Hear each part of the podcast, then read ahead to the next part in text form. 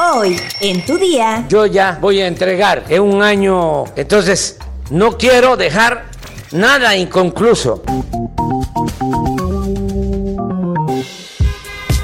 Tu día con el Universal. La información en tus oídos. En tus oídos. Hola, hoy es lunes 20 de febrero de 2023. Inicia la semana con la mejor información. Claro, solamente la puedes encontrar en este podcast. ¿Estás listo? ¡Entérate! Metrópoli.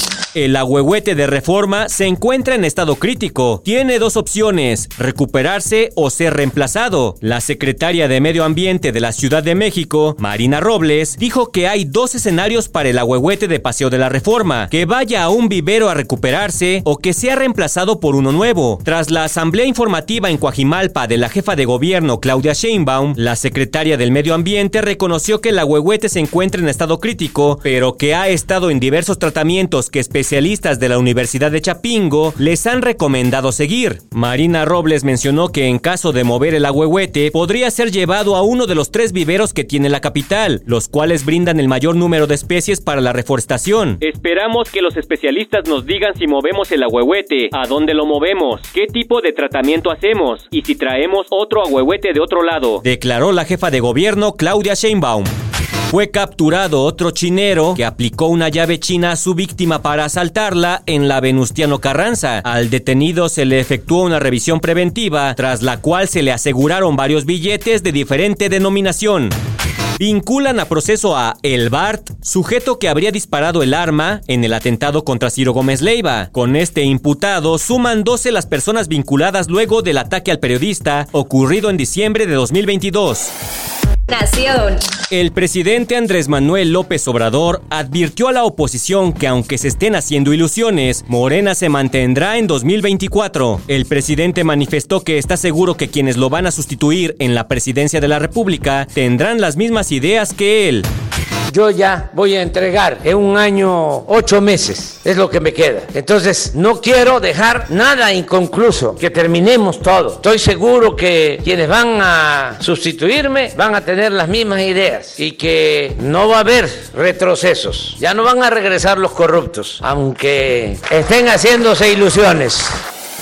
Estados. Mientras en algunos puntos de Zacatecas se reportaron disturbios y violencia, este domingo 19 de febrero se realizó la Marcha por la Paz en el municipio de Jerez, donde los asistentes clamaron justicia y pronta localización de sus desaparecidos. Con una manta que decía queremos vivir sin miedo, Jerez quiere paz, se encabezó la marcha mientras gritaban los nombres de decenas de desaparecidos, así como consignas. Ellos no desaparecieron, a ellos se los llevaron, vivos se los llevaron, vivos los queremos. Dentro de las imágenes de desaparecidos, destacaba una manta con imágenes de la joven Frida Sofía Murillo, de 20 años de edad, desaparecida desde el 11 de febrero, caso que se hizo viral debido a que su madre se plantó llorando en un evento del alcalde Humberto Salazar para exigir apoyo a todas las autoridades para buscar a su hija. Cabe mencionar que esta es la segunda marcha que se realiza en menos de un mes, la cual se convocó luego de que las candidatas a reinas del carnaval de Jerez declinaron a participar en el certamen el pasado 15 de febrero como muestra de solidaridad y exigencia de paz. La movilización se deriva de los diferentes hechos violentos y desapariciones de personas, pues en lo que va de febrero se contabilizan más de ocho fichas de búsqueda emitidas por la Fiscalía General de Justicia de Zacatecas de personas que han desaparecido en este municipio, entre las que figuran seis mujeres, además de que es el lugar que concentra el mayor número de desplazados por el asentamiento de los grupos de crimen organizado.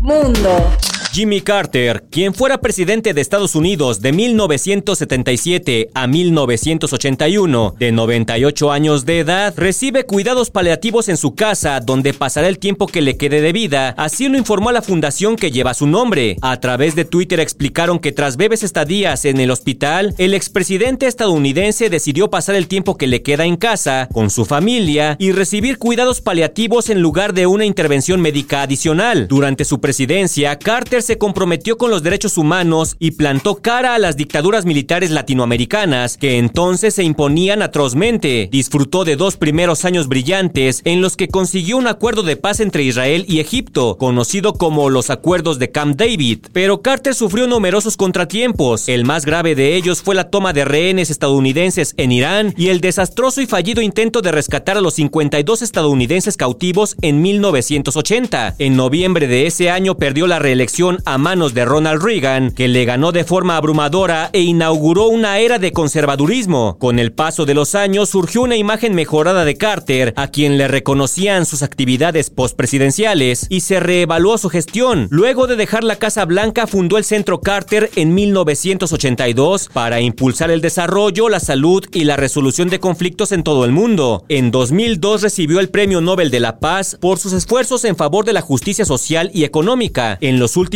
años, Carter recibió diversos tratamientos médicos, como cuando reveló en agosto de 2015 que padecía cáncer cerebral y que se estaba sometiendo a radioterapia, una enfermedad de la cual se recuperó aparentemente contra todo pronóstico.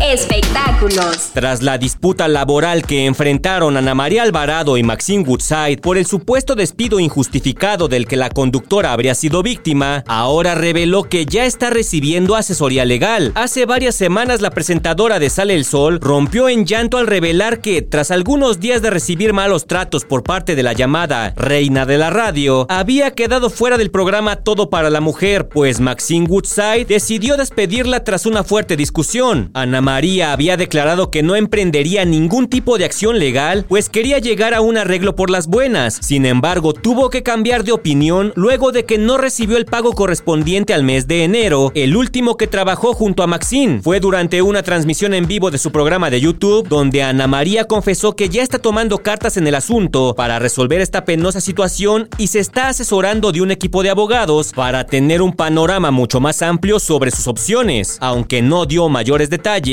la presentadora explicó que los expertos legales se encuentran estudiando su caso. Eso sí adelantó a su público que los mantendrá informados al respecto, así que tendremos chismecito asegurado para rato. ¿Quieres trabajar para el Reino Unido y ganar 70 mil pesos? Descúbrelo en nuestra sección destinos en eluniversal.com.mx. Ya estás informado, pero sigue todas las redes sociales de El Universal para estar actualizado. Comparte este podcast y mañana no te olvides de empezar tu día. Tu, día, con, El Universal. Tu día con El Universal. La información en tus oídos. En tus oídos. The softest sheets you've ever felt. Now imagine them getting even softer over time. That's what you'll feel with Bowl and Branch's organic cotton sheets. In a recent customer survey, 96% replied that Bowl and Branch sheets get softer with every wash. Start getting your best night's sleep in these sheets that get softer and softer for years to come. Try their sheets with a 30-night guarantee. Plus, get 15% off your first order at bowlandbranch.com. Code BUTTERY. Exclusions apply. See site for details.